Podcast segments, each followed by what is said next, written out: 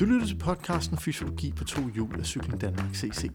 I dag har vi Peter Møller Christensen med fra Team Danmark, hvor vi skal tale om ernæring før, under og efter et cykelløb. Rigtig god lytning.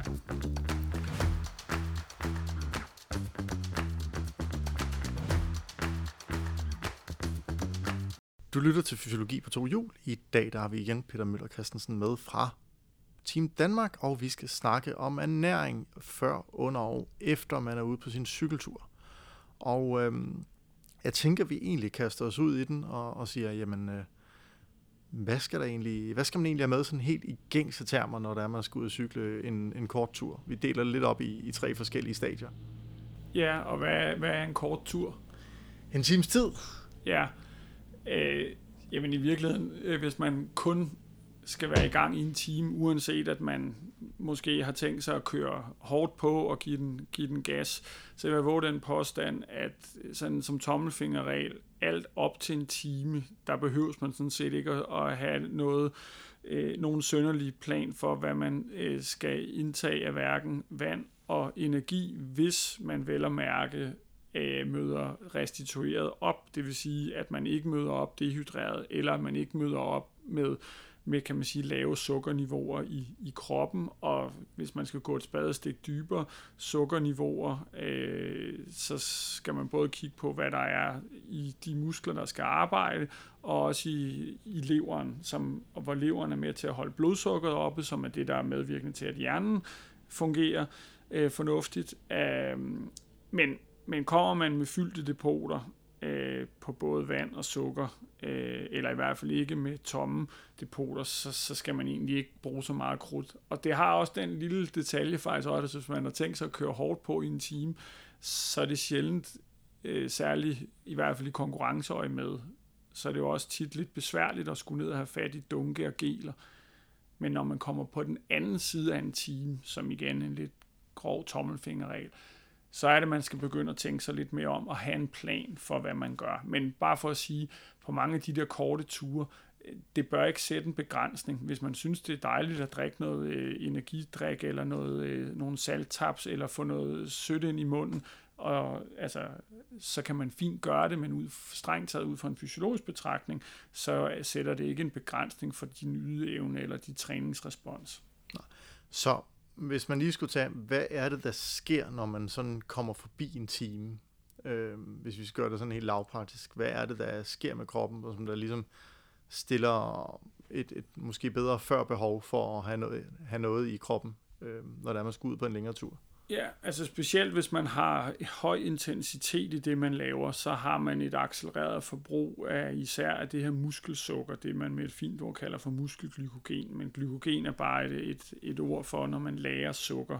Så for ikke at bruge alt for mange termer her, så tænker jeg, at muskelsukker måske er det, er, er det retvisende. Øhm, øh, så det vil jeg prøve at bruge fremadrettet. Men, men specielt hvis man arbejder med høj intensitet, så bruger man af det her muskelsukker. Og øh, så er det sådan, at de arbejdende muskler, øh, der vil der ligesom gradvis være en udtømning, og så vil der være et sted, og det er der mange, der forsker lidt i, og hvor er det helt præcist henne, og det kan man ikke sådan sætte op sort-hvidt, men vi ved ligesom, der er nogle kritiske niveauer, og give and take, så er det måske afhængigt af, hvad ens udgangspunktsniveau er. Men når man begynder at være ned omkring en fjerdedel, en tredjedel af ens udgangsniveau, så ved vi også, så er det der, at musklens funktion faktisk bliver nedsat. Øh, og det er så i sidste ende det, der er medvirkende til, at man har svære ved at holde specielt de høje watt, altså når man øh, sprinter eller ligger og kører over tærskel, for nu at tage nogle af de termer, vi snakkede om sidste gang. Så i de der sådan lidt høje domæner, i det, i det, i det intense domæne, der, der, der er det typisk der, man vil se, så har man svært ved simpelthen at opretholde sin intensitet. Øh, og sekundært, øh, så vil det også være sådan, at øh, leveren spytter øh, sukker ud, og det sukker, der kommer ud i blodbanen, det ryger så rundt i kroppen, og det har selvfølgelig en funktion op i hjernen, men musklerne begynder også at optage det her sukker.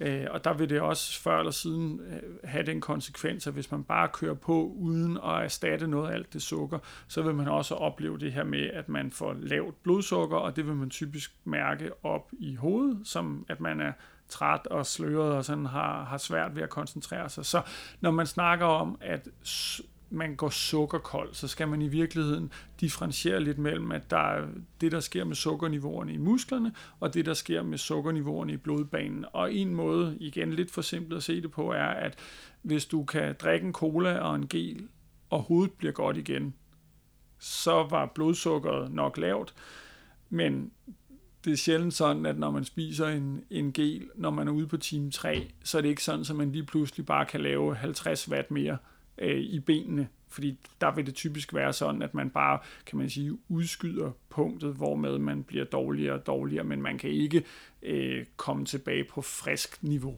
Så hvis, ude i musklerne. Øh, så hvis øh, undertegnet skal ud og køre en 3-4 timer på cyklen, ja. øh, hvad skal jeg spise før, og hvor lang tid før skal man spise, for at det, det rent faktisk øh, ikke har en negativ effekt også på, Ja, der vil jeg igen lave en, en forsøg på en hurtig sondring, at man skal kigge lidt på, er det træning eller er det konkurrence? Og hvis vi tager det sidste først, det er vel trods alt også det, som de fleste lyttere måske går mest op i, at når det er, at man har meldt sig til øh, Griben eller øh, øh, Grand Fondo Svendborg. Ja, eller øh, hvad hedder det, Mamot, eller noget helt tredje, at okay, nu, nu vil jeg vise den bedste version af mig selv. Ligesom de professionelle rytter, der stiller op til endagsløbende eller etabeløbende. Nå, hvad vil jeg sige med det? Man skal bare sondre lidt mellem træning og konkurrence, men i konkurrenceøje med, så handler det jo om, at man har fyldte depoter. Øh, og igen, fyldte depoter er hvad? Men det handler så om det her med, at man ikke er øh, dehydreret, når man starter, men man skal jo heller ikke have øh, altså overhydreret, selvom at kroppen har en fin måde at regulere det ud på, det er, at man tisser en masse, for at der er ligesom grænser for, hvad, hvad, hvad kroppen kan, kan holde på af vand. Øh, men med hensyn til sukker, for nu at tage den, øh, så vil man som udgangspunkt gerne have så fyldte niveauer, som man overhovedet kan i musklerne og i leveren. Så har man ligesom ja, en større brændstoftank at køre på. Og der øh, har vi lidt sådan en tommelfingerregel, der hedder, at hvis man gerne vil glykogenlåde eller muskelsukkerlåde, altså lo, øh, øh, øge sine niveauer, øh, så, øh, så plejer vi at sige sådan noget øh, 8, 10, 12 gram øh, kulhydrat per kilo kropsvægt øh, dagen før. Og det kan godt være også altså i to dage før, men per dag 8, 10, 12 gram per kilo. Øh, øh, kropsvægt. Det er det, man skal have ind af kulhydrater, fordelt over øh, en dag på 24 timer. Så tag, lad os tage et eksempel. En, øh, en, en cykelrytter, der vejer 70 kilo, og vi går med, kan man sige, mellemting, der så hedder 10 gram per kilo. Det betyder så sådan set bare, at vedkommende skal have et fokus på at indtage 700 gram kulhydrater på cirka 800-2800 kalorier Ja, nu er jeg lært op i, at jeg bruger kilojoule. men, men altså, det er jo bare at kigge på, det er jo bare at kigge på, hvad hedder sådan noget, bare, men, øh, men, men igen, øh, øh, og, og der skal man ikke være så, synes jeg i hvert fald, picky med. Øh, nogle gange skal man i hvert fald tillade sig selv, vil jeg våge påstå, øh, men igen skal man også gælde lidt mellem motionist, eliteatlet, men, men det her med, at øh, de få gange om året, hvor man måske i hvert fald som motionist gør sådan noget her, så kan det godt være, at man også som en del af ens identitet øh, også fokuserer på at spise sundt, og man spiser grønt, og man spiser økologisk, og hvad vi jeg. Det er alt sammen super fint. Men det her med, at øh, nogle gange, så skal man heller ikke have alt for tunge kulhydratskilder. Det må egentlig godt bare være noget, der er nemt fordøjeligt, også for at man ikke har alt for meget i maven. Det de færreste, der synes, det er fedt øh, at, at, at have alt for meget i maven inden et, et løb. Så, så det godt være lidt simple kulhydrater. Præcis.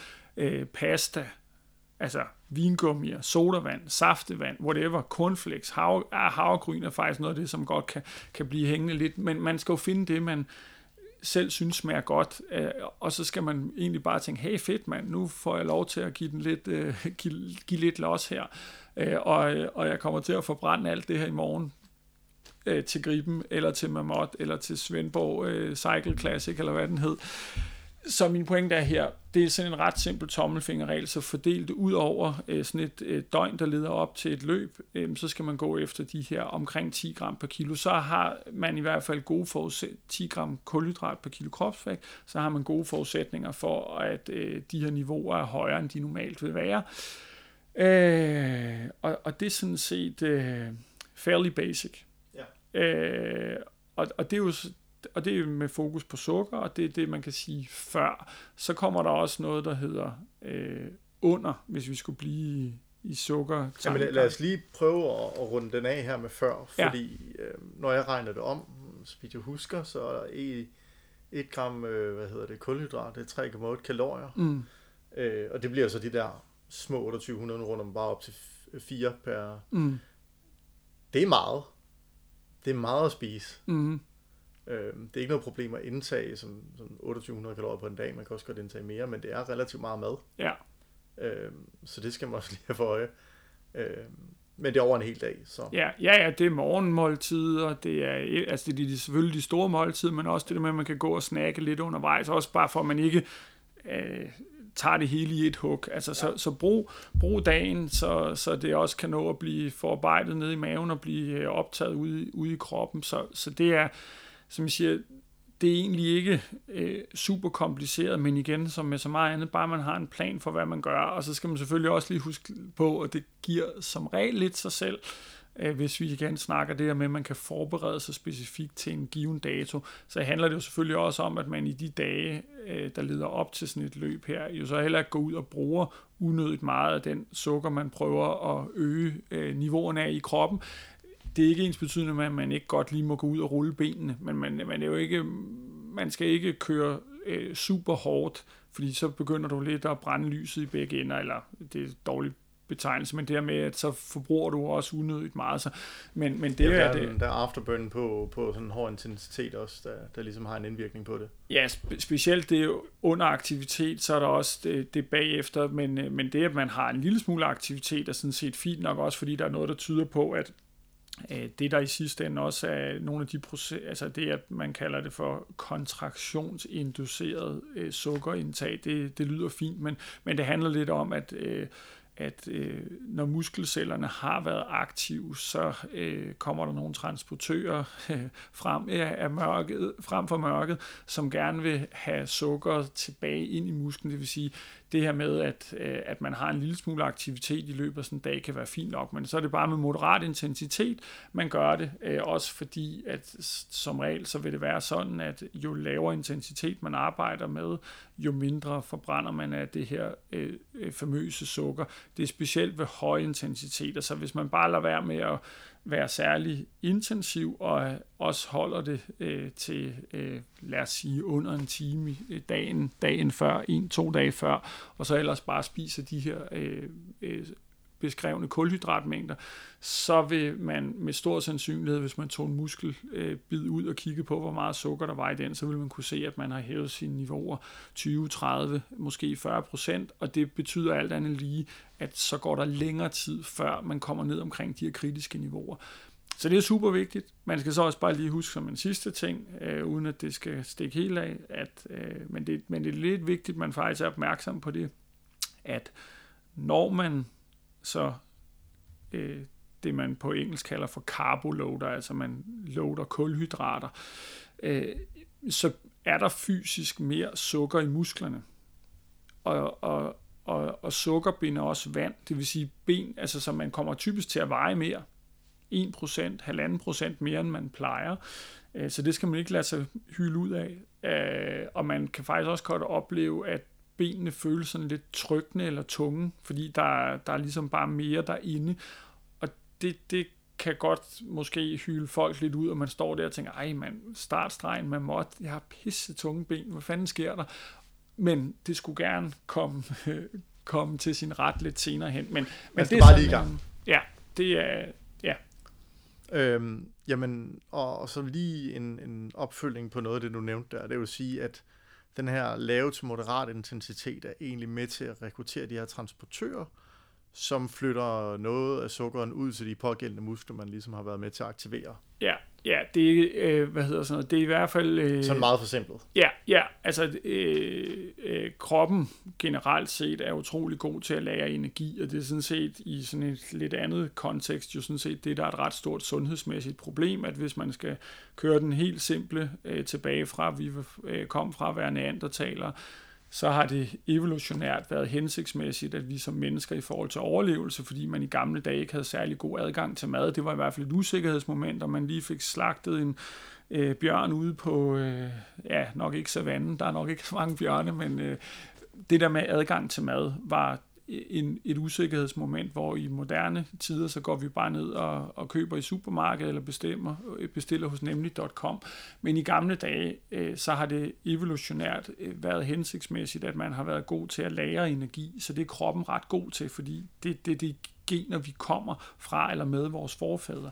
Det vil sige, kroppen skal nok være god til at øh, få de der ting læret. Det er jo også det, du kan læse ud af alle statistikker, at gradvist er der flere og flere, der har højere og højere BMI'er. Og det siger jo noget om, at hvis man spiser mere end man omsætter, så selvom det varierer fra person til person, så finder kroppen ud af at lære alt det her. Øh, men, men øh, hvad hedder sådan noget, der kan godt måske være en lille fordel ved, at øh, at man måske kan få, få de her i en sportsmæssig kontekst, måske kan få lidt mere ud af det sukker, man indtager. Øh, det er sådan lidt øh, så mange studier, der er ikke lavet på det, men, men teoretisk set giver det, giver det fin mening, at man måske, og plus at det er sjældent heller godt, hvis man er sådan lidt spændt. Der er også en mental komponent i det der, også hvis man er vant til at træne hver dag, så lige pludselig så bare skulle gå to dage og bare sidde og, og spise øh, vingummi og, og slet ikke lave noget. Så, så der er også en mental komponent i det med, at man plus at nogle af de ting, som også er fysiologisk vigtige øh, i kroppen, at man også får holdt det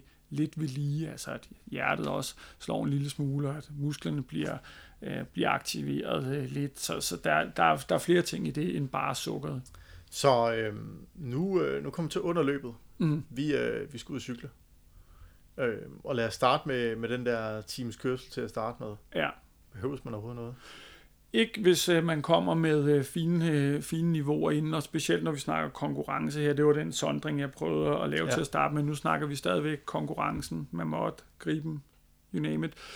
Øh, der vil jeg sige, øh, op til en time, nej, øh, der, der kan man nærmest ikke arbejde med så høj intensitet, at du kommer ned der, hvor øh, man rammer de der kritiske øh, muskelsukkerniveauer, og blodsukker vil sjældent heller blive et problem. Øh, så, så det korte svar er nej.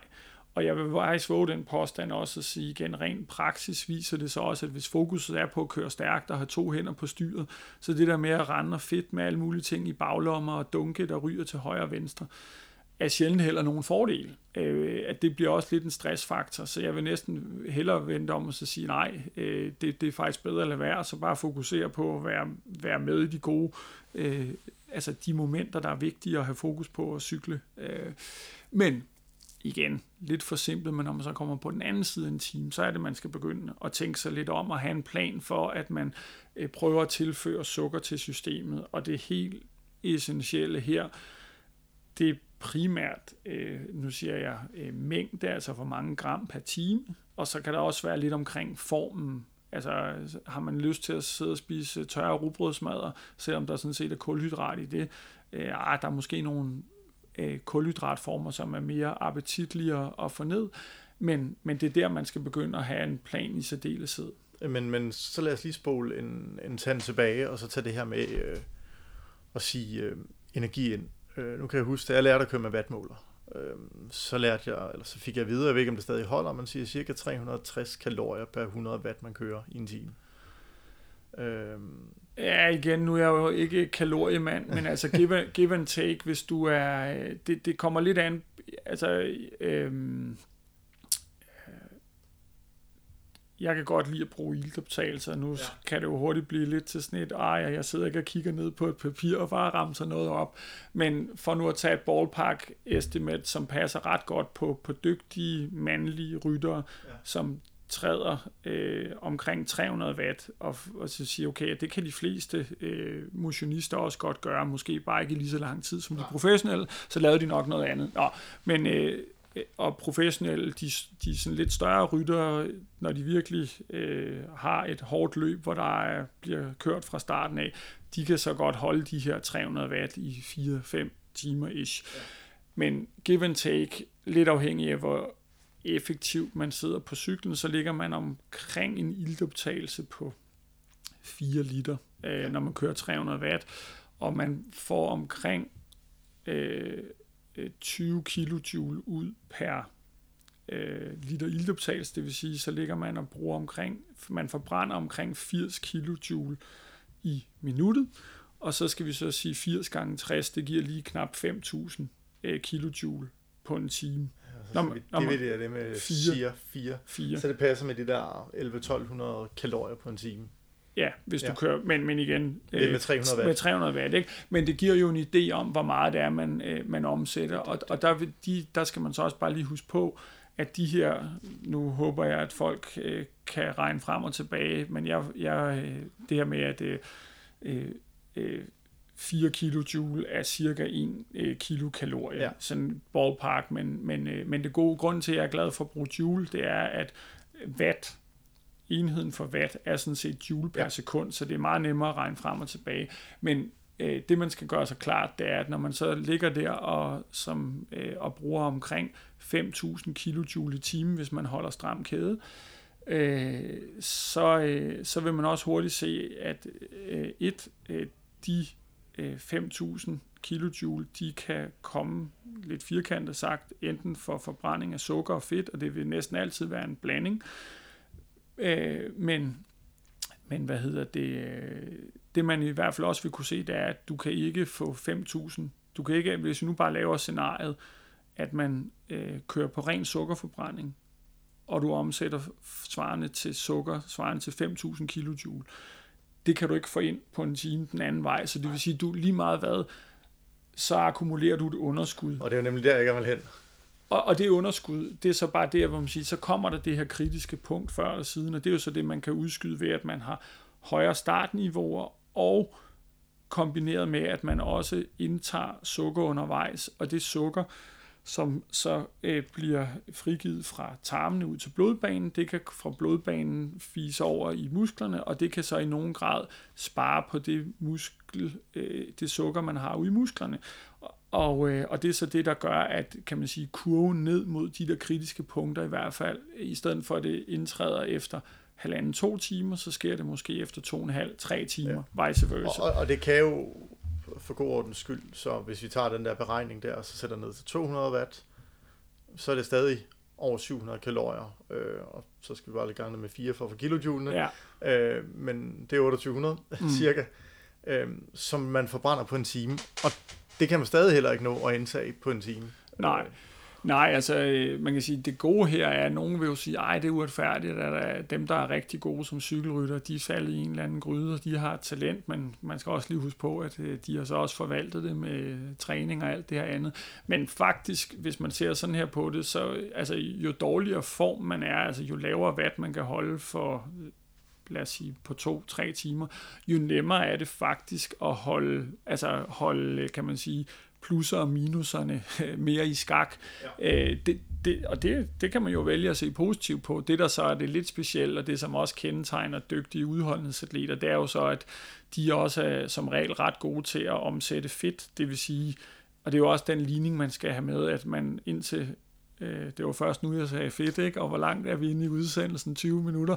Øh, og det er ikke, fordi jeg er betalt af, sukkerindustrien, øh, men, men det er bare sådan, at når man gerne vil arbejde intensivt, så er sukker øh, det bedste substrat, men, men musklerne kan også sagtens øh, køre på fedt, Øh, og, øh, og det, at man typisk, der vil man typisk se, at jo bedre trænet man er, jo bedre er man i stand til at omsætte fedt, og, øh, og det vil sige, rytteren, der øh, selvom han har en god nutrition plan, ham der ligger og kører, eller hende der kører 300 watt, øh, øh, så selvom han inducerer et større, kan man sige, deficit, så vil han typisk også være bedre, eller han eller hun være bedre til at kompensere ved at kunne omsætte fedt, fordi det er typisk noget af det, man også træner, øh, ved at man træner i lang tid, træner store mængder, øh, hvor at den ikke så trænede rytter måske i mindre grad har så stor en kapacitet, men stadigvæk, hvis vi fokuserer ensidigt på sukker, så vil det alt andet lige være sådan, at det er nemmere øh, at, øh, kan man sige, lukke det deficit, man,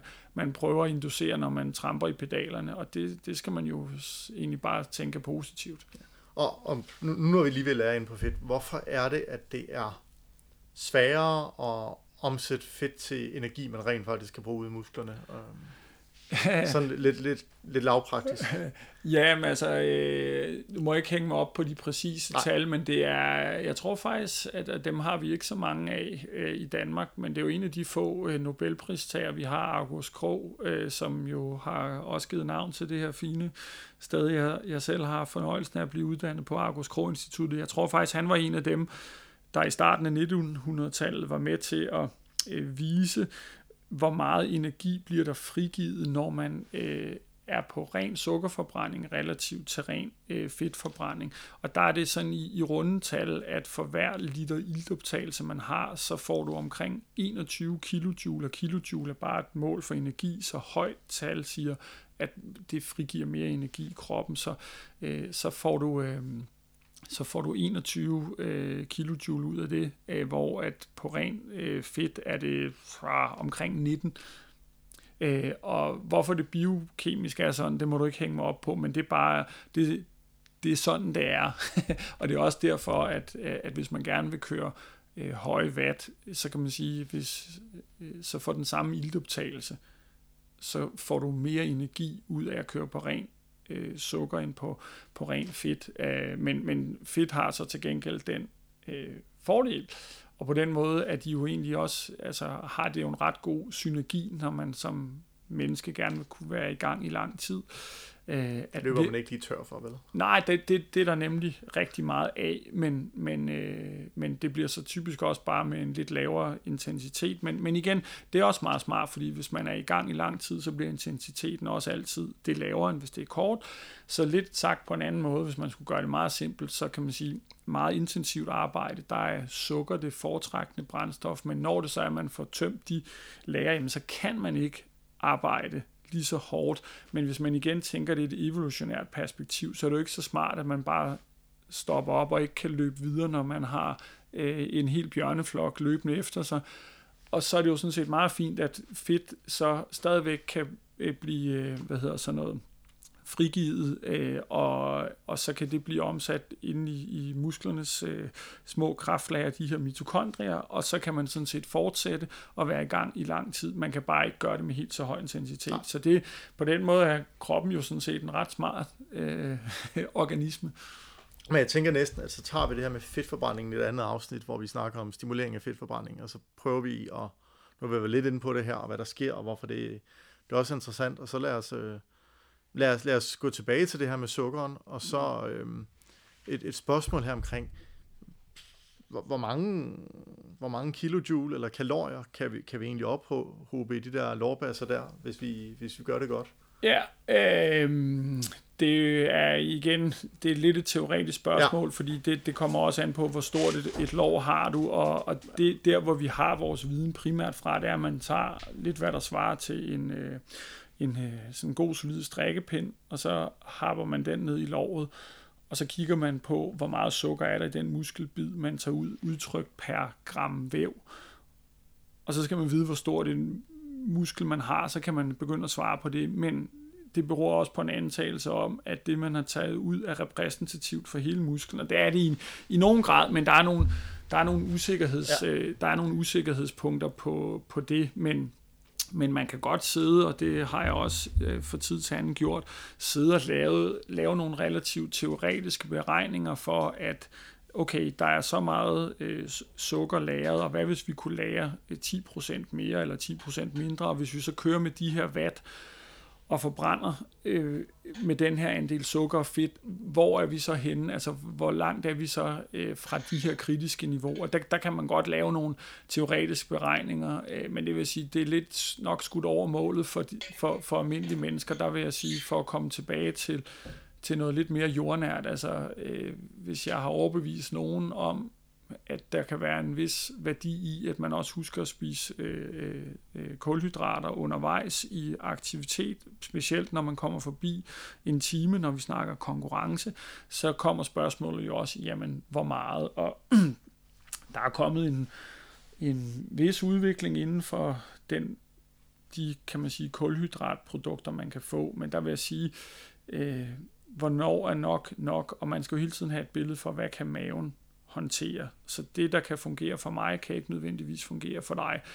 Men de fleste, hvis man specielt øver det op til, og det er lidt vigtigt at huske på, man skal, man skal ikke begynde at lave noget nyt på konkurrencedagen, så man skal have prøvet det i, i, op til mamot, så man øh, er, hviler i det og ikke ender med at få dårlig mave. Men langt de fleste vil godt kunne op, øh, optage omkring 100 gram kulhydrat i timen. Man kan også godt tage mindre, og man kan også i nogen grad godt spise mere, men det der lidt af finden her, øh, det er, at når man øh, prøver at måle på, og det kan man gøre med sådan nogle lidt sofistikerede metoder, hvor man mærker øh, det sukker, eller undskyld, det kul, sukker er jo bare en kulhydratform, så jeg beklager, hvis jeg bruger de to ting øh, lidt, øh, lidt sidestillet. Men hvis man mærker det kulhydrat øh, i en væske med sådan nogle øh, radioaktive isotoper, det lyder ikke så rart, men så kan man måle på øh, de radioaktive isotoper i den udåndingsluft, man har, og så kan man faktisk få et ret fint billede af, at det sukker, man indtager, hvor meget af det bliver faktisk forbrændt ud i musklerne, og der ligner det, at man kan faktisk ikke omsætte meget mere end 100 gram. Så sagt på en anden måde, selvom man indtager 150 gram i timen, jamen så de sidste 50 gram, det bliver så nok bare til noget sukker, der både selvfølgelig kan cirkulere lidt i blodbanen, men i sidste ende nok bare havner ude i, øh, i toilettet, når man enten tisser eller tager den helt store tur. Øh, men, men omkring 100 gram, men der vil jeg jo igen sige, om man vælger at gå med 100 gram, kommer også helt an på, hvor høj en intensitet man arbejder med, fordi hvis man ligger og kører øh, 200 watt, øh, så er det jo alt andet lige en mindre energiomsætning, og så kan man også godt, øh, og når det er en mindre energiomsætning, så er der også et mindre kulhydratomsætning, og så kan man nok også i nogen grad vælge at gå i den lidt lavere ende, det kunne være 60 gram, 80 gram, men, men maksimalt så lader det til, at det begynder at, kan man sige, øh, level off omkring 100 gram i timen. Så, så på den anden side, det er der nok ikke sådan, øh, der er ikke meget, der tyder på, i hvert fald på gennemsnitsniveau, at, at man får noget ud af det. Så det er jo en meget god tommelfingerregel, at man kan gå efter øh, ja, alt fra 40 til 100 gram. Øh, og så må man finde det, der virker for en, og man skal sætte det i forhold til, hvor høj en intensitet er det rent faktisk, jeg, øh, jeg arbejder med. Øh, og det var så lidt firkantet sagt, konkurrencekonteksten. Men hvis man har to-tre løb på året, øh, men man træner tre gange om ugen, og det gør man i, hvad har man, 52 uger om året, så er det jo lige pludselig meget mere i træning, og det er også der tit, folk er nysgerrige om, der, der synes jeg, igen, man skal have en plan, men, men man skal passe på, at det ikke altså, fylder for meget. Det vigtigste, det er sgu mere, at man får trænet, og man får trænet ja. sit kredsløb, man får trænet sine muskler. Men man skal helt sikkert bruge sin øh, ernæring til at sørge for, at de mål, man har med sin træning, bliver opfyldt. Og der kan der jo godt være nogle træninger, hvor man går efter altså nu siger jeg kvalitetmål, som at man er i gang i lang tid med høje watt, men så er det jo lidt de samme principper, som gælder for konkurrence med at man har høje niveauer, og man også sørger for at få indtaget noget undervejs, hvis man træner mere end en time. Men på dage, hvor man ikke kører særlig hårdt, og måske heller ikke kører særlig langt, jamen, så har du ikke et særligt stort øh, behov for at indtage energi. Øh, og man kan også faktisk, selvom du gerne vil lave et program om fedtforbrænding, men tingene hænger også bare lidt sammen ja. her. Man kan jo også bruge det her bevidst, som at sige, jamen, når det er, fordi lige meget næsten, hvad, så vil man, hvis man arbejder i lang nok tid og hårdt nok tid, så kommer man i, i sukkerproblemer, øh, selvom man indtager undervejs og indtaget øh, før. Og når det så er, at fedtforbrændingen gradvist skal fylde mere og mere, så er det også bare meget smart, at man også har trænet sin fedtforbrænding. Og det kan man jo godt netop have et øje for i sin træning ved, at man ikke pøser på med sukker 24-7, fordi så får det faktisk den lidt smarte betydning, at jamen, øh, benene skal stadigvæk i gang, og kroppen, øh, vi er udstyret til, at vi ikke bare skal stå der og blive spist af alle de farlige dyr på prærien, så er det fedt, der, der kører med læsset. Så kan det godt være, at de 200 watt føles lidt hårdere ude på time 2 og 3, end hvis man havde fyret på med sukker. Men when race day kom, så har du faktisk stimuleret dit fedtsystem. Ja. Øh, og, og, og det er derfor, at man øh, med fordel måske mere i, i nogle træninger skal tænke i, okay, men jeg skal bare have have nok sukker, så jeg ikke går sukkerkold op i hovedet, og der kan man slippe afsted med meget lidt. Man skal huske på, øh, at øh, for et almindeligt menneske, der vejer omkring 70-80 kilo, lidt afhængig af, hvor meget blod man har, men, men man har, har ikke meget mere end omkring 5 gram sukker cirkulerende i blodbanen. Det er ingenting. Det er egentlig lidt fascinerende. Ikke? 5 gram, det er jo ingenting. Øh, men, men vi er stadigvæk super sensitive overfor, hvis det så bliver til 3 gram. Men det siger også bare noget om, at det er noget, kroppen prioriterer. Så bare det, man har en lille gel, eller lige får et sip af en cola, whoop, så er man tilbage igen, fordi altså at få det op på fra 3 til 5 gram i det her lidt tænkte eksempel, det er jo ingenting. Så, så man skal også bare, øh, så, så man, øh, man, man skal have en plan for, hvad man gør, og på, på pas, hvor man gerne vil, igen, nu gentager jeg mig selv, lang tid, høj intensitet og så videre, jamen, så er det lidt de der principper for konkurrence, men ellers i meget andet træning kan det sådan set være øh, meget formålstjenligt, ikke at pøse unødigt på, men bare sørge for, at man har øh, nok til, til øverste etage. Men, men der er en vigtig ting i det her med ligesom at indtage, prøve på at lave, altså efterligne lidt det, man vil på konkurrencedagen, så man ikke træner et helt år uden overhovedet at øh, indtage energi på sin træningsture, og ja. så tager man ud på, på konkurrencedag og forventer, at man får et rigtig godt resultat, når man nu har taget tre nye øh, produkter ind, og halvdelen af det, det er kaffein. Ja. Øhm, fordi det, jeg har hørt mange efterhånden, sådan, tager aldrig energi, når de er ude på deres cykeltur, og, og fred være med det. Men det kan have en utilsigtet effekt, når det er, man så skal øh, hen på den store tur, man måske har, har trænet op efter. Ja, enig. Enig. Og det er lidt det der med, der skal man jo igen, så længe man har en plan for, hvorfor man gør hvad, og, og der er igen det der med, de folk, der ikke indtager så meget undervejs, som jeg siger, det kan der sådan set være masser af fin fysiologisk ræson i, når man tænker det i forhold til træningsstimuli. Men, øh, men det er rigtigt, at og det der er kommet mere og mere fokus på, også i sundhed, det er med, at altså, maven er mere end en, en kan man sige, en, en affaldsskak. Det er et organ. Øh, og øh, øh, hvad hedder det, det her med at train the gut. Øh, og, og, og det er der både øh, erfaringer, det tror jeg de fleste, der har prøvet det her ved, øh, men det er der også lavet studier på, hvor man har, har bevidst udsat folk for en eller anden given mængde sukker, og så skal de angive på en skala, mavebummelproblemer, ligesom, ikke? og så ser man, at typisk i starten, så er det højere, så i takt med, at kroppen vender sig til det, så bliver det mindre, så så det er rigtigt og super væsentligt, at, at den race day plan, man nogle gange ligger, at den skal man ja, sørge for at øve, så man ikke står der på dagen. Fordi en utilsigtet effekt ved meget høje sukkerniveauer kan være, at man kan få dårlig mave, og specielt, eller ikke specielt, men også i nogen grad af, af koffein, også noget, der sætter lidt gang i maven, så hvis man også er gået ned ad den vej, øh, så er det en ekstra god grund, så nej, man skal ikke eksperimentere på race day. Men hvad skal man, hvad skal man indtage på sådan en tur? Øh, man kan, sådan de gængse ting, altså der er selvfølgelig bananer og finstænger, hvis man skal ja. tage sådan lidt øh, naturalvejen. Ja. Så er der geler øh, med uden koffein, og så er der energibar og vingummier, ja. hvis man skal tage sådan de mest gængse ting. Ja, så er der også det, du i dunken. Og ja, øh, energidrik og elektrolytter, som der er kaloriefri. Ja. Øhm, hvad, hvad, hvad skal man gå efter? Ja, der igen... Øh, region, men... Ja, ja jo, det er, og folk er jo lidt, øh, folk er jo også nogle gange lidt forskellige, og nogle er mere, kan man sige, sensitive over for noget end andet, men jeg vil sige det sådan, jo mere intensivt noget er, jo lettere skal det være øh, at få fat på, og det skal også helst være let for kroppen at ligesom processere, det vil sige, øh, Øh, øh, ting, der er på flydende form, lidt firkantet sagt, giver bare ret god mening. Altså, så der, der er det fint at tænke i, i øh, øh geler eller ting, der er blandet op i drikkedunken.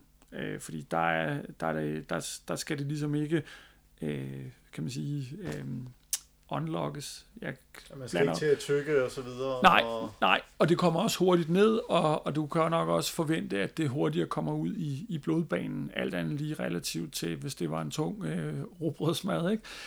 Uh, når det så er sagt, så uh, det der med, der er folk også forskellige, men at jeg tror også, de fleste, der har prøvet at køre i lang tid på sådan noget flydende mad, kan også godt opleve til sidst, at både at det bliver sådan lidt øh, monotom, men måske også, at maven netop sjovt nok bliver lidt flydende, øh, med hvad det også kan have utilsigtede konsekvenser. Men igen, der er ikke to personer, der er ens her.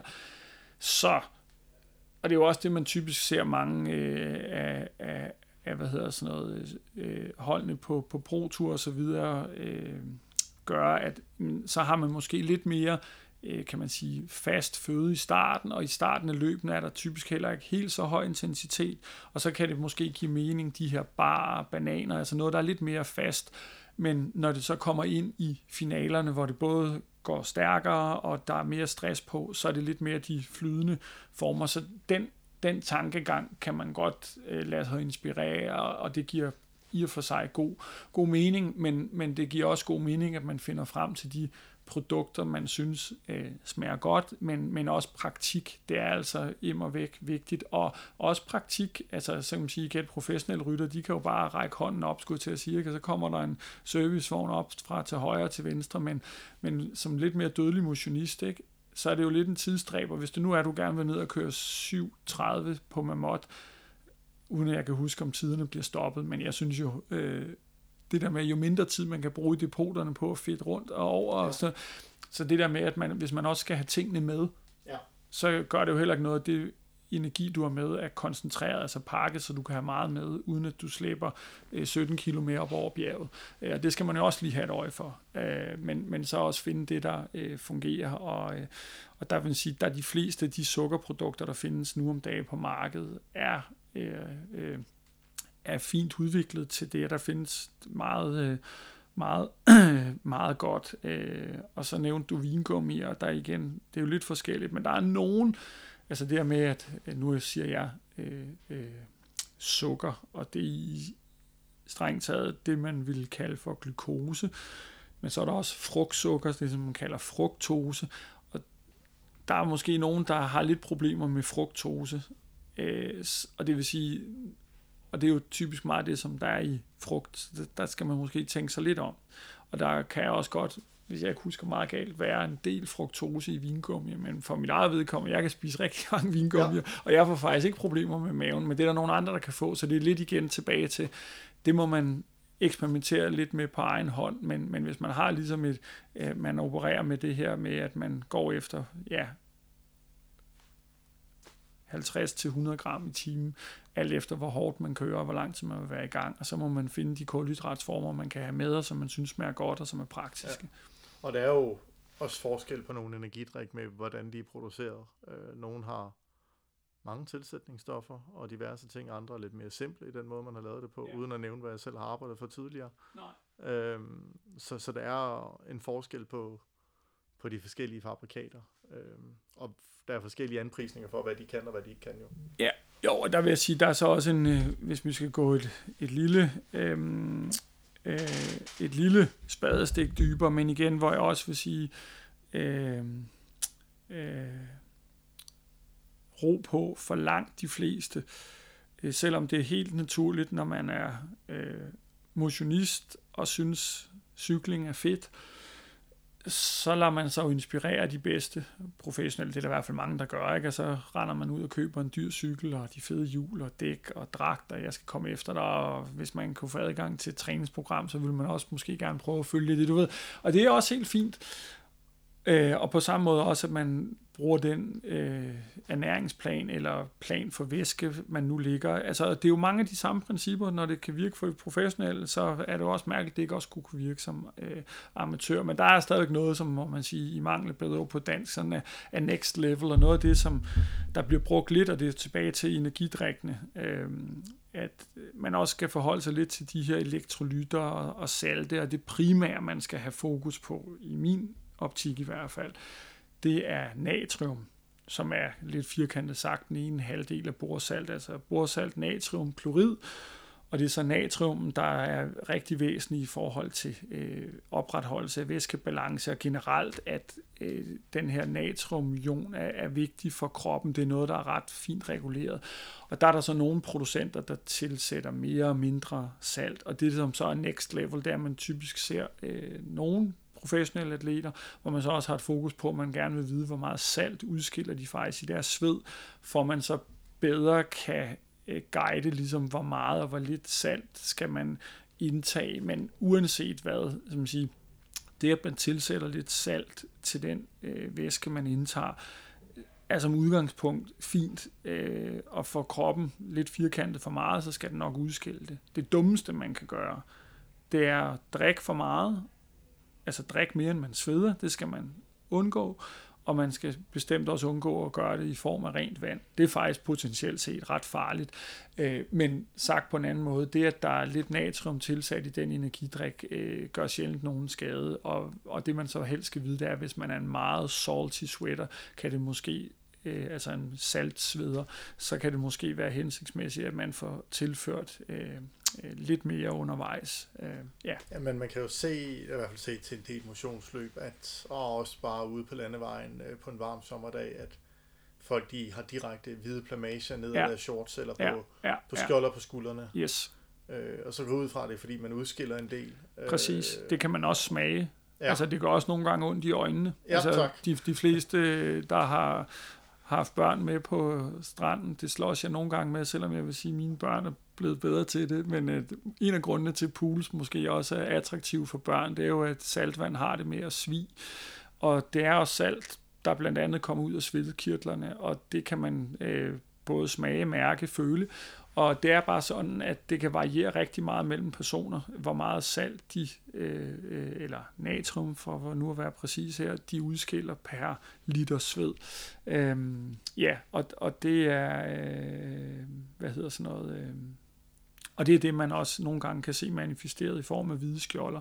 Øh, og der kan man sige, ja, undervejs fint, men der handler det også om, at man får indtaget noget salt bagefter, som også hjælper med at få øh, øh den det væsketab, man har induceret, øh, hvis man har svedt mere, end man har indtaget af, af væske, så hjælper salten med at binde. Øh, og, og der er det igen, der er det også lidt specielt, øh, og igen, uden at vi tager lidt detours her, så må du få mig tilbage på sporet, hvis det stikker helt af, men at ikke hænge op på det præcise, men jeg er ret sikker på, at hvis man går ind og ser på Sundhedsstyrelsen eller WHO's generelle guideline for, hvor meget salt skal en gennemsnitlig person indtage i øh, på en dag, så mener jeg, det er sådan noget omkring 6 gram.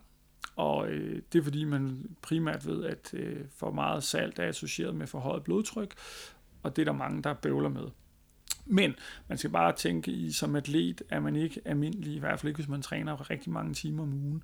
Og øh, når man sveder, selv som sådan en gennemsnitlig øh, salty sweater, så kan du hurtigt per liter sved miste 2-3 gram salt Øh, lidt afhængig hvor man ligger henne. Og så kan man ellers bare gange det op, og så er der nogen, der kan svede 2 liter, og det kan de gøre i 2-3 timer, og så lige pludselig så har du mistet øh, to cifrede mængder salt for din krop.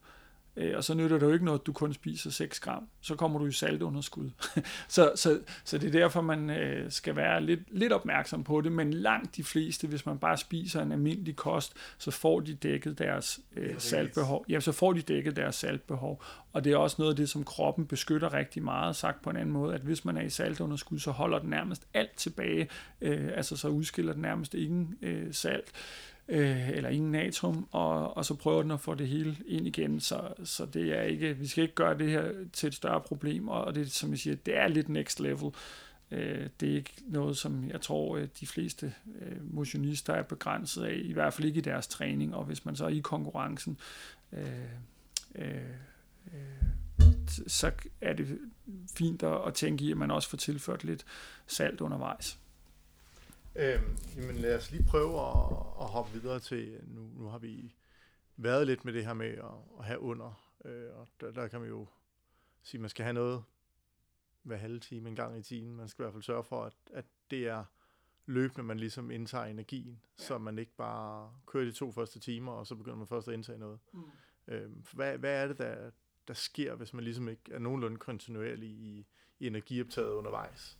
Jamen igen, hvis vi fokuserer på, øh, på sukkerniveauerne i blodbanen og i musklen, så, så bruger du egentlig bare, altså det, det svarer lidt til, at du har øh, to kontorer i banken, og to dankort til dem. Sådan har vi det i hvert fald derhjemme. Ikke? Jeg har et privat og et, øh, et øh, et madbudget. Det går du bare bruger af. Så går du i Netto, så går du i magasin, så går du på øh, Bike 24 og køber nye dæk. Du går bare og bruger de der sukkerniveauer. Der kommer ikke noget ind den anden vej, og så før eller siden, så ringer bankdamen jo og siger, eller også er kortet lukket. Ikke? Det, der så sker i praksis, når kortet lukker, det er, at kroppen lukker ned, og så bliver blodsukkeret lavt, og så har man svært ved at fokusere, og muskelsukker bliver lavt, så har man svært ved at træde. Og det er sådan set bare det, der sker, at øh, der er de her kritiske niveauer, men kroppen er heldigvis indstillet så smart, at det ikke er sådan et linært respons, som, altså at du ligesom bare slår øh, hul ind af døren fra minut 1, og så bliver du bare gradvist dårligere og dårligere for hvert sekund, der går. Der er ligesom en bufferzone, ja. men hvis du slet ikke øh, tjener penge den anden vej, så kommer bankdamen efter dig, og det er jo sådan set i det, der ligger, at man så øh, både før har sparet op, altså har penge i banken, og undervejs, at man så også prøver at tilføre, øh, altså så mens man bruger penge, prøver man også at tjene lidt undervejs. Øh, og og det, det er det, der ligesom er øh, et, et forsøg på et billedsprog på det, der forhåbentlig giver mening. Så øh, nu er vi færdige med at cykle. Vi, øh, vi skal ind på, øh, vi, vi skal ind og slappe af. Hvad skal, hvad, hvad skal vi indtage? Ja, men altså igen, det er jo helt, der er jo hele tiden den her, altså før, under, efter, ja. ikke? Og jeg vil sige, øh, efter hænger jo i nogen grad sammen med før. Men, men igen, det kommer også an på, træner du to gange om ugen, eller er du Tour de France rytter, som er i gang seks gange om ugen, eller bare professionelle rytter, der træner hver dag, eller flere gange om dagen. Der bliver man nødt til at sondre lidt. Ja. Men det handler jo et eller andet sted om, at hvis man skal lave en max effort dagen efter, jamen så skal man have fokus på at få indtaget alle de øh, kalorier eller kilojoule, hvad en enhed vi nu bruger, for dem erstattet. Og helst, at en vis del portion af dem er sukker, så man kan få fyldt sin sukkerniveau op, men man har også brug for fedtstoffer, øh, og man har også brug for protein, så det er jo ikke bare, at man kun går i sukkerbuffeten, men basically, at man får erstattet den energi, man har øh, omsat, sådan så man er klar igen til næste dag. Øh, og, og man kan sige, jo kortere tid man har, jo vigtigere er det, at man har en plan, og man er lidt aggressiv på, på spisningen. Øh, hvorimod, at hvis der er fire dage til, du skal træne igen, jamen, øh, stol på, dit øh, mæthedssystem i kroppen fungerer, og så bare spise, så skal du nok være good to go.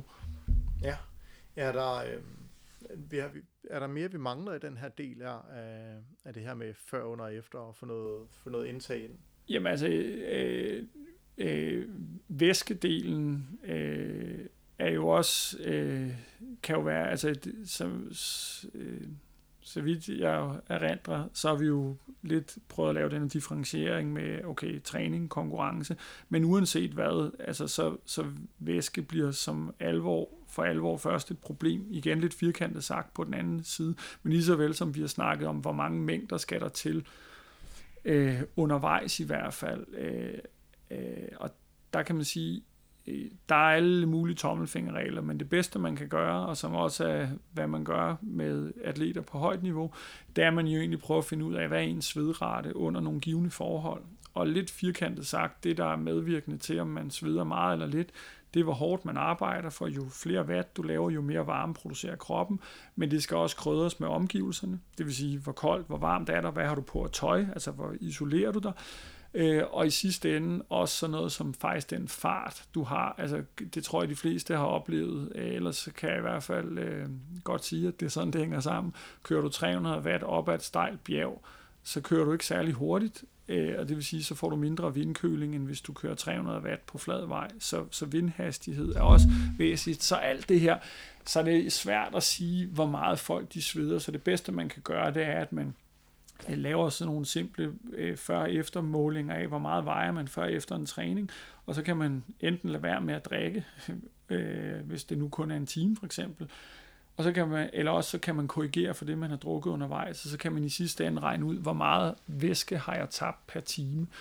Og det skal man bare have lidt et øje for, i forhold til, at man så undgår at blive igen kritisk dehydreret med de her kritiske punkter, fordi dehydrering er lidt det samme som med sukker. Det er ikke bare sådan fra minut 1, oh, så bliver man bare dårligere og dårligere, man skal, øh, men man skal vide, hvornår det cirka sker, og igen, tommelfingerregel er omkring 2% af ens initiale kropsvægt, når man begynder at miste det fra væske, så er det typisk der, man begynder at se, at, at så, vil, så, vil, øh, så vil specielt kredsløbet være øh, dårligere i, i sidste ende, at hjertet lidt for simpelt sagt kommer til at fungere dårligere, fordi det, der er mindre øh, øh, væske, der cirkulerer i blodbanen, fordi noget af det væske, man har mistet, kommer derfra. Så det er jo en meget god øh, rettesnor, at man har, at når man kommer ind fra sådan en træningstur, så skal man helst ikke være meget mere end 2% dehydreret. Så er man ligesom on the safe side. Øh, og hvis man er mere end det, jamen så drik lidt mere. Basalt set.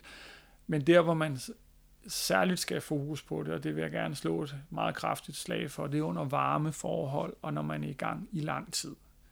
Uanset varmt, koldt, de fleste kan fint klare sig selv under varme forhold op til en time. Men når man kommer forbi den anden side af en time, specielt hvis det er varmt, så skal man fokusere på at have en plan og have styr på sine svedrater, så man kan lave en ordentlig væskeplan, så man netop ikke render rundt og rammer Alp d'Huez til allersidst 5% dehydreret.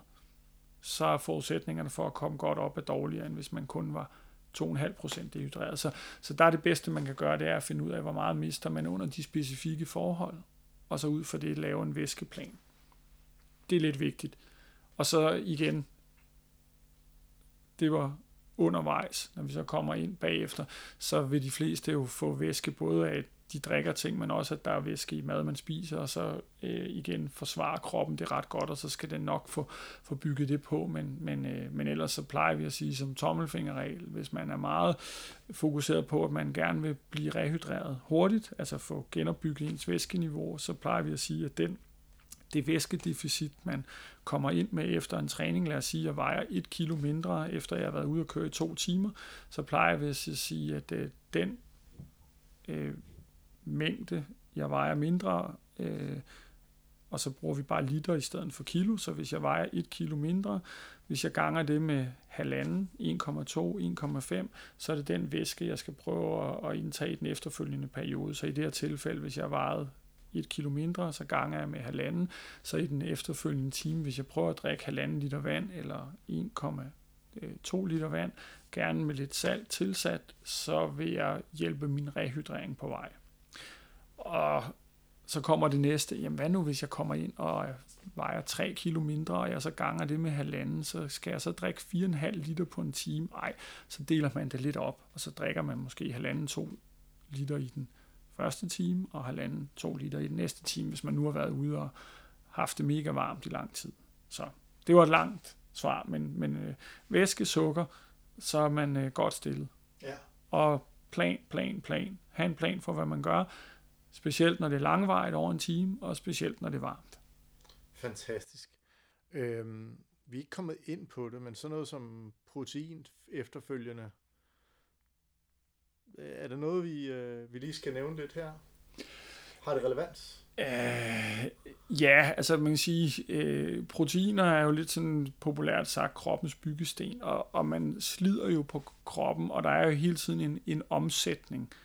Øh, og det vil sige, det, det skal man også have, hvad kan man sige, erstattet for, at nogle af de ting, der går i stykker, så kan blive genopbygget. Så ja, selvfølgelig skal man have øh, Øh, protein, men, men igen vil jeg sige, langt de fleste øh, vil, vil få det dækket af det, de spiser, men, men igen i sådan en recovery-drik, der kan det godt give mening, at der også kan være lidt protein tilsat, men jeg vil sige, det vigtigste igen, hvis, hvis der er kort tid til det næste, altså vi snakker timer, et døgn, så er det mere sukker, man skal have, have fokus på, øh, fordi så stort er det proteinbehov øh, heller ikke, selvom der måske er nogen, der vil fortælle dig det noget andet, og, og, og, og proteiner er fine, men det øh, er specielt i kontekst af udholdenhedssport, som cykling må sige sig være, øh, øh, så er det jeg vil ikke sige mindre vigtigt, men øh, det er mere væsentligt, at man har et øje på timing af proteinindtag, når vi snakker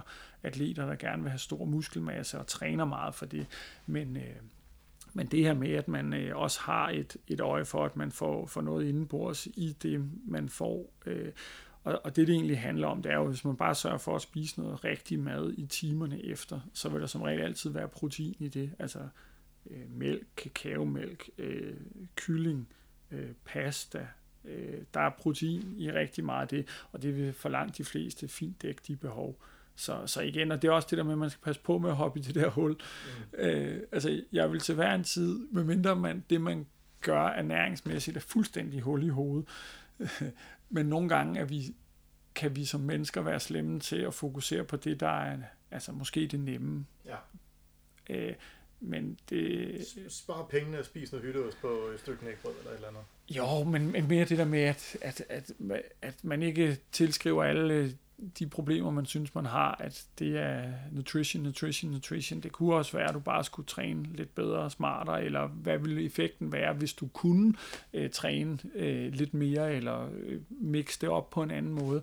Men når det er sagt, øh, så er det jo fint, at man, øh, og den, det synes jeg også tilbage til det der med at lade sig inspirere, af, af hvad man gør som elitesportsperson, så skal man jo ikke overlade unødigt mange ting til tilfældigheder. Så selvfølgelig det der med, at man har en plan for, hvad man gør, men det kan også nogle gange bare være, at det fylder så meget. Du ved, ej, har jeg spist et gram for meget eller for lidt, og uha.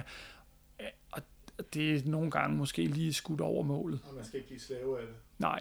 Øh, og bare man har nogle sunde principper, man arbejder efter, øh, øh, så er man... Øh, så er man godt stillet, men der er bare altid lidt den der, og igen, lidt hårdt sat op, men øh, øh, den der sådan logik omkring, at det ville være rart, hvis man bare kunne spise sig til noget, ikke? og det var også tit ting, det der med, at hvis man bare drikker sin proteindrik bagefter, så kommer man til at ligne Adonis, Atlas, et eller andet, og hvis bare jeg spiser protein, øh, eller den her kulhydratblanding, så bliver jeg Tour de France-rytter. Øh, det er bare sjældent sådan, det hænger sammen, men for dem, der gør noget åndssvagt, så kan det være en begrænsning, hvor man kan blive løftet op, og så lige pludselig kan man udnytte sit sande potentiale meget bedre.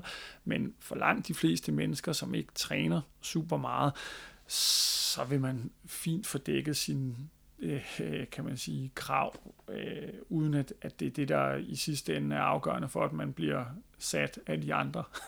Ved at våge påstå, så er det måske mere med medfødt talent og den træning, man har, har, har lavet. Og det, er ikke, og det er ikke fordi, jeg siger, at det ikke er vigtigt. Det er vigtigt, men det skal bare ikke det skal ikke fylde unødigt. Man skal jo passe på med, at man ikke hopper i det hul, og at man tilskriver alle verdens dårligdomme med, at, at det, man gør ernæringsmæssigt, er forkert.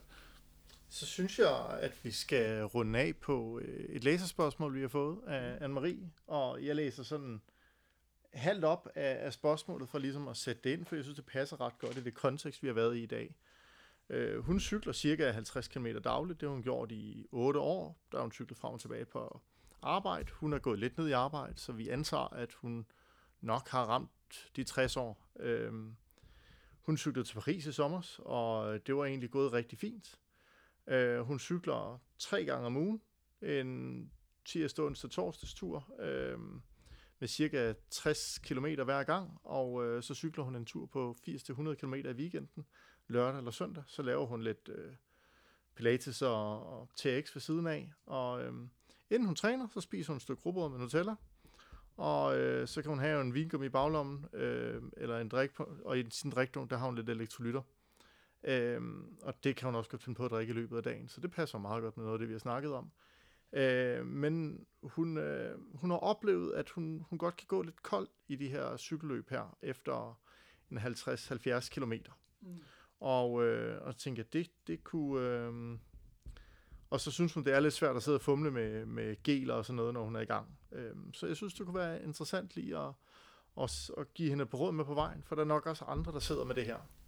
Ja, men altså, øh, hvis, øh, for det første så lyder det jo som om, at øh, der er sådan en rimelig solid øh, base af træning med 50 km per dag, og hvis det øh, til og fra arbejde for eksempel, men det er jo stadigvæk relativt meget træning, og så de her lidt længere ture eller konkurrencer. Øh, og, og hvis jeg så sådan siger 50-70 km, så er det jo øh, efter whatever, to-tre timer, ikke? og det harmonerer for det første ret godt med, altså igen, nu snakker, har vi hele tiden snakket om den her på den anden side af en time, ikke? det er der, hvor, øh, det er der, hvor øh, alarmklokkerne stille og roligt begynder at blive aktiveret.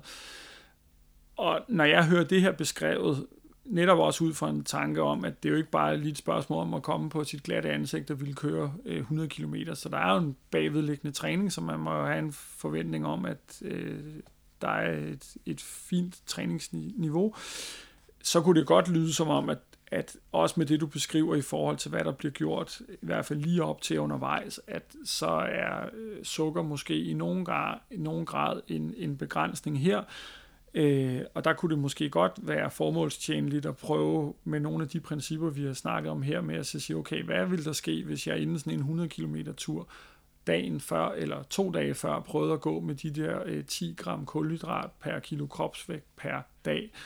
Øh, og hvad hvis jeg kombinerede det med, at jeg øh, undervejs prøvede at indtage, øh, hvad vil jeg, 50, 60, 70 gram kulhydrat i timen, øh, så vil jeg håbe og tro, at øh, det kunne øh, være med til at udskyde det her punkt, eller at øh, hun kunne øh, at punktet ville blive opnået det samme sted, men så havde hun kørt hårdere og sat alle de andre inde. Ja, det, det er især ved hård opstart, ja, ja, ja.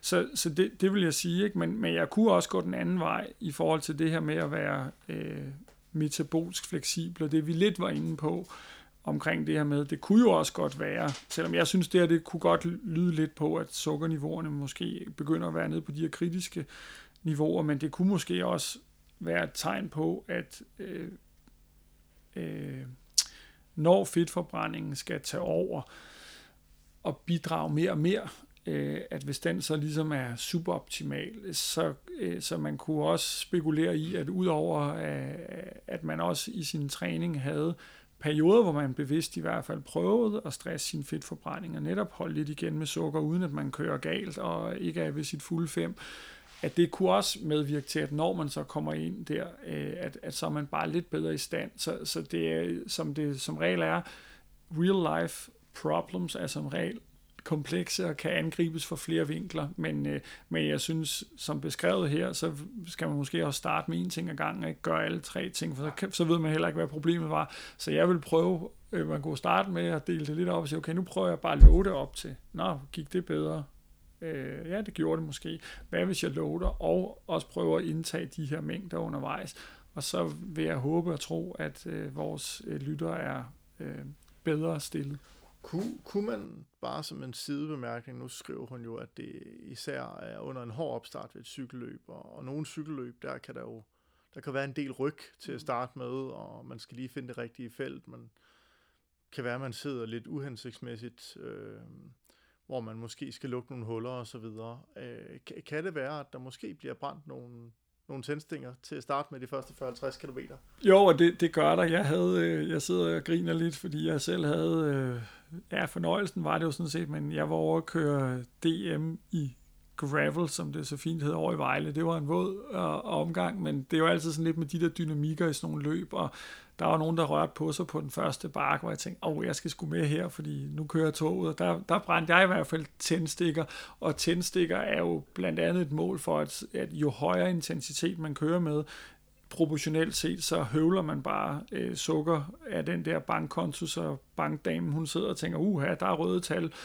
Så jo, øh, det, det brænder rigtig meget, så man kan sige, hvis man kan være klog og positionere sig et godt sted, øh, det, er, øh, det, det er vigtigt, men ellers så kan man sige, så er det jo lidt som sige, ens for alle. Det er jo bare den dynamik, men, ja. men jeg indså så hurtigt, at den gruppe, jeg så kom med, der kunne jeg jo specielt se en, jeg kendte, som jeg ved kører, kører stærkt, hvor jeg godt vidste, det her, det, der er nok skudt lidt over evne, altså, så nu backer du lidt off, jeg kan ikke blive ved på det her. Øh, så, så der er bare den der dynamik, men for langt de fleste, de brænder jo tændstikker i starten. Øh, men, men det er jo igen tilbage til, til det der med, at øh, men alt andet lige, så har man lidt flere tændstikker, hvis man har, har, har spist ja. tilpasse mængder op til.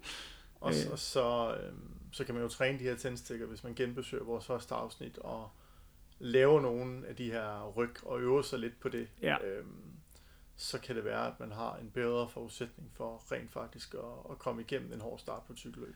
Jo, og det er både det der med, altså udover at det forbrænder, øh, eller at det omsætter sukker, øh, øh, og når man så kommer i bedre form og kan træde flere watt, så forbrænder man også mere energi. Men igen er kroppen smart, og det snakkede vi ikke så meget om sidste gang. Generelt sådan, hvad er det, man så bliver bedre til, når man træner. Men noget af det, der også sker i kroppen, altså det, der karakteriserer en trænet muskel, det er, at den kan indeholde mere sukker. Så igen, så kompenserer kroppen med, at den kan omsætte mere, men den kan også lære mere. Og igen, hvis man så kombinerer det med, at man også spiser øh, hensigtsmæssigt, så kan man lige pludselig få, få lidt flere øh, tændstikker. Ikke? Ja, og, øhm. og at den så er vant til at, at lave den her form for arbejde. Ja, ja, øh. ja. Så man kan sige, at den der flamme, hvis vi nu skulle blive billedsproget, ja. noget af det træningen så gør, det er, at den bliver så også, altså den flamme, man skaber, og det brænder ude i musklen i mangel af bedre ord, det bliver man så også bedre til at håndtere det stress, men uanset hvad, så vil det være sådan, at øh, når man træder flere watt og kan lave en masse 500, 600, 700 watt, jamen altså, det tager altså bare på kontoen, og det, det, altså, kan man sige, det er jo lidt sådan fysikkens lov, dem kan du ikke snyde, altså energi, øh, hvis du bruger meget energi, så skal du også have meget ind den anden vej, det, det, det kommer ikke bare, og, og det, det er jo derfor, at øh, man, man øh, på den måde skal have en, øh, ja, have en plan for, hvad man gør. Der kan man så bare sige igen, det, det der, hvis man har ramt sådan en raceplan godt, så ideelt set, så, så udskyder man det der punkt, hvor sukker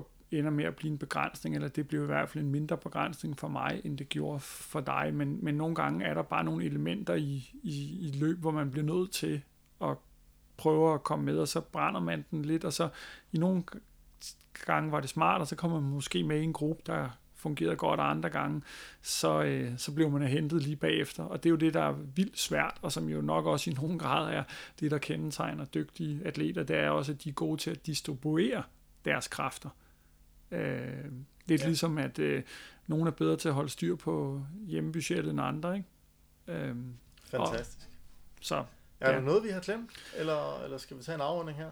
Øh, nej, jeg synes, øh, jeg synes, øh, jeg synes, at vi har været omkring øh, rigtig meget, men altså kogt ind til benet, så vil jeg sige, sukker og vand er ret væsentligt for at kunne præstere. Vand, altså det her med at undgå dehydrering, det er specielt vigtigt, når det er varmt. Øh, og for både sukker og vand, alt op til en time, der kan man altså klare sig for langt de fleste vedkommende ganske fint, bare man kommer med fornuftige niveauer, altså at man ikke er lavere end hvad der er normalen. Øh, det er lidt vigtigt, og så kan man øh, ved at have en plan, specielt hvis vi fokuserer på sukker, for hvad man spiser før, altså dagene op til og undervejs, øh, så kan man udskyde de her punkter, hvor sukker bliver kritisk. Det er lidt vigtigt at huske på. Og for væske også dermed, hvis man har styr på, hvor meget man sveder under nogle meget specifikke forhold. Og der skal man ikke slå op i alle mulige opslagsværk. Der skal man lave det med sig selv under de givende forhold, med det tøj, med den fart. Så kan man lave en god plan for, at øh, man også får det væske, man skal have. Fantastisk. Jamen tusind tak, Peter. Selv tak. Tak for øh, invitationen. Du har lyttet til Fysiologi på to hjul. Vi håber, du synes, det var interessant.